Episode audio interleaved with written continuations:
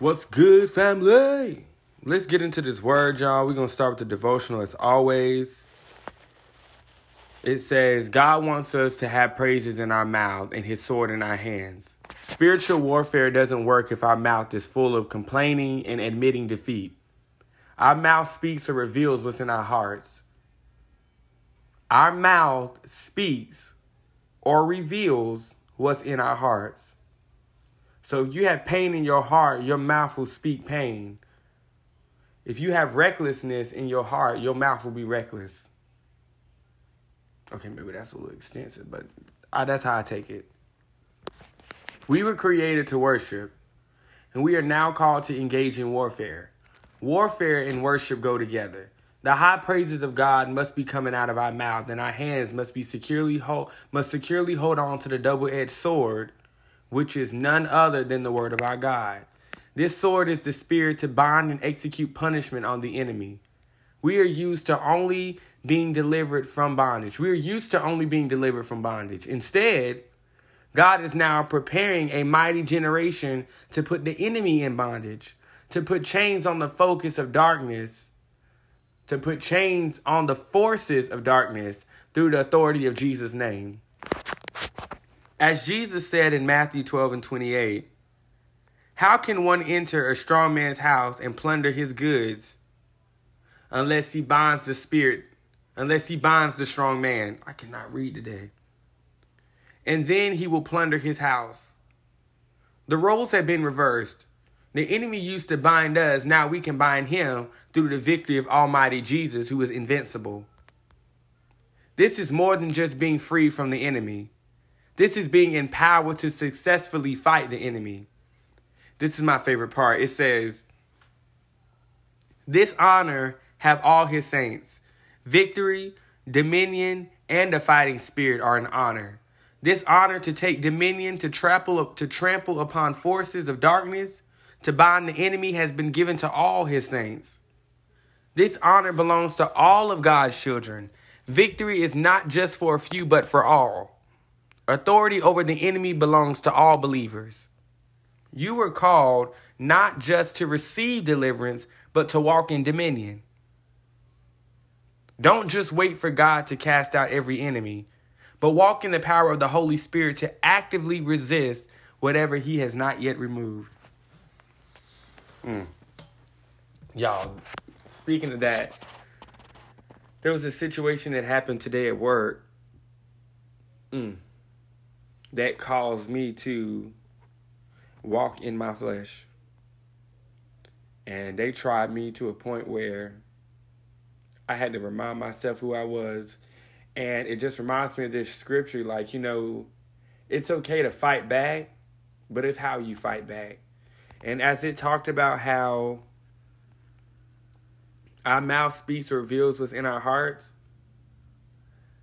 I my heart felt some type of way. I had some pain in my heart due to the way that I was spoken to. And I'm somebody that takes criticism very well, but it was the way that it came about to me that offended me. That had me on the edge, but I had to watch my mouth. Not only did I had to watch my mouth, but I had to watch my facial expression. So I thank God for these masks in this pandemic because when I started getting mad, I used I used that mask as a shield to cover my mouth so I wouldn't even say anything because I knew that my face would literally give away everything that I felt and would literally change the topic to the point where somebody's tone might change because of the face that I'm making.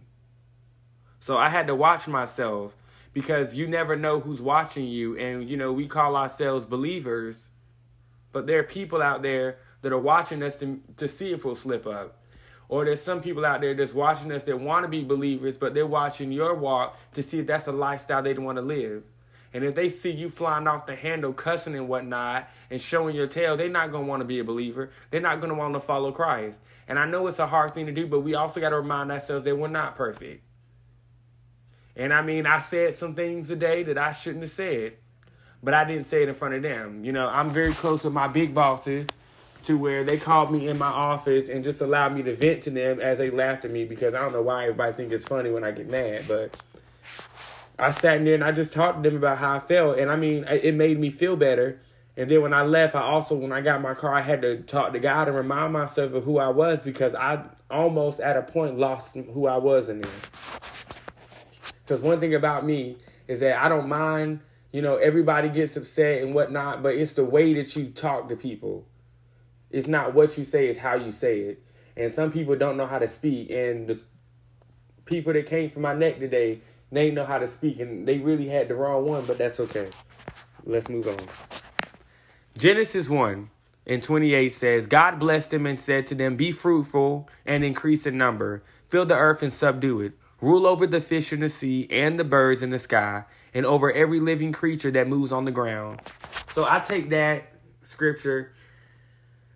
When it says be fruitful and increase in number, I take it as like, since I don't, since I'm not married, I mean, I can't really be fruitful when it comes to like having children. That's what because of my mom when I think of fruitful.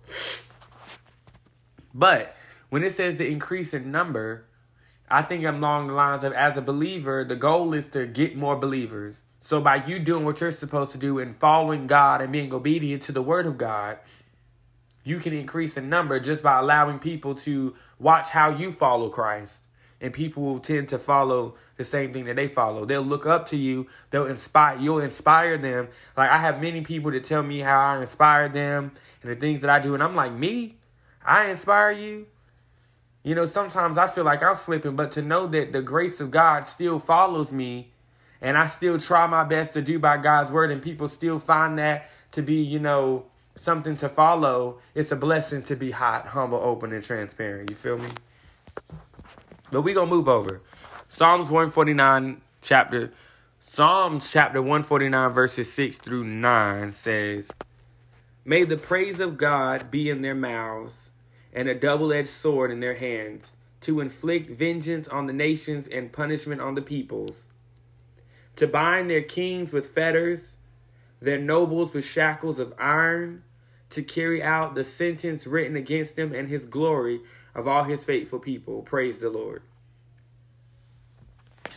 So, what I take from that is may the praises of God be in their mouths, which that speaks for themselves. So, you should constantly be praising God through everything that goes on, and a double edged sword in their hands. So, you always got to be prepared for the enemy because the enemy stays on attack mode. And at all costs, that's where you got to know the Word of God. In order to know the Word of God, you got to read the Word of God. And in order to read the Word of God, you got to read your Bible. And a lot of people don't understand their Bible, and that's the best thing about YouVersion, the Bible app, because you can literally find a Bible plan that fits for you in the situation that you're going through and go based off on it. And you'll find yourself enjoying it and realizing that the Bible has some funny moments that'll make you laugh and some that'll check you literally as you're reading it. But as we continue reading, it says to inflict vengeance on the nations and punishment on the peoples. So that double-edged sword that God gives you, God also talks about in the Bible how you can't mess with God's belief, like God's children. You don't disrespect God's children, and that's what God gives us a sword for. You know? So when people start disrespecting you, you use what God has taught taught you so that you can be able to fight off the enemy when he's on attack mode. So everything that we read in our Bibles, everything that God tells us, that sword is just that. So that we don't have to risk allowing our heart to be what is the word I'm trying to say? We don't have to allow our heart to be affected by the things that people say, but in, instead, we use what God has taught us in these moments of being angry, which we'll learn in this Bible plan titled Fight Back. But as we continue on to the next scripture coming from Hebrews chapter 4, verse 12, it says, For the word of God is alive and active, sharper than any double edged sword. It penetrates even to dividing soul and spirit, joints and marrow, and it judges the heart and it judges the thoughts and attitudes of the heart. So, when I see that it says that for the word of God is alive and active, just like that song, um, The Blood Still Works, how it talks about um, how the blood still has power and it was shed many years ago and it still works. That's literally right there in this scripture. For the word of God is alive and active, it has not lost its power. God is still alive, Jesus is still alive, and both are well active, still moving in our lives to this day. So everything about that sentence is 100% active. I mean, accurate and active. Sharper than any double edged sword. God is sharper than any, like, He knows. He literally told us that He has our lives planned out not to harm, but to prosper. You know, not to do us wrong, but to protect us and to keep us in his precious will. God wants the greatness for us. He wants us to be great. He wants us to be rich. He wants us to be happy. He wants us to live a life um a life of no sin. But God also knows that when he put us in this world, we were born into sin. And God gave us the option of Jesus Christ dying for our sins literally to basically like I feel like I'm teaching the kindergartners. Y'all forgive me. But he gave us Jesus so that whosoever believed in him shall not perish but have everlasting life. And all we have to do is believe in God, believe in Jesus as well, and do exactly what the Bible tells us to do. Like, that's literally all we have to do. God's not asking for us to throw our entire life away, but He's asking us to trust Him. Try me. Let me perfect you. That's why you can't go out and judge people based off of their actions because you never know if somebody has just given their life over to Christ and they're still working through the kings. Ain't nobody perfect, you know? You don't give your life to Christ and then the next moment, you know, you're completely cleansed and you're a walking angel. You know, we still battle fleshly things on this earth. That's why the Bible says that we were born into sin. But it's up to us to change that, whether we want to be believers in Christ or not. Then it says it penetrates even to dividing soul and spirit. It pen- the sword will penetrate anything. That's how God works. Like his word is so powerful, it'll check anybody, whether you're a believer or not. Sometimes we'll be on Twitter and we'll see that one thing and we're like, dang, that's the most relatable thing I've ever seen in my life. Like that just checked me. God will do that as well. He'll check you in the heartbeat and won't think back and think and won't think twice about it. It talks about joints and marrow. It'll penetrate through anything. Anything. Even the ones that said they're not a believer. Sometimes that one word will come up and you're like, you know what? That'll preach. That right there will preach. Then as it ends, it says it judges the thoughts and the attitudes of the heart. And by that, I think of it as like it judges the thoughts and attitudes of the heart literally what it says. It judges the thoughts and the attitudes of the heart. So, all of that to say, I want to kind of just tackle this as a whole. It's okay to fight back, but it's how you fight back that matters. Because, as I said, you have people that will constantly be watching you in your walk with Christ. And the moment that you slip up, people will be watching for that moment. Oh, like, okay, they call themselves a Christian but I'm pretty sure they do this and they do that. So they'll be watching for these moments for you to slip up so they can call you out on your mess. But you got to be careful. You got to be careful and stay prayed up and stay asking God to help you become the best you that you can be because you don't want to act out of character. That's one thing that happened to me today that I didn't want to do. Well, that's one thing that didn't happen to me today. You know, I tried not to act out of my character in front of everybody. I was upset. But I knew that I just couldn't go rambling off and start cussing. Everybody looking at me like, oh, Desmond, you a believer, but you up here cussing like a sailor. Like, you really tripping. So I had to watch myself and distance myself. Everybody that didn't know the situation, I'm like, look, I'm I can't talk right now. I'm a little upset. I'll talk to y'all later. Like I was so livid. If it wasn't for my mask, my whole face would have told everything. That's how ticked off I was. You know, sometimes things just get us upset, but it's not it's not how can I say it? Basically what I said earlier, you know, it's not it's not wrong to fight back, but it's how you fight back.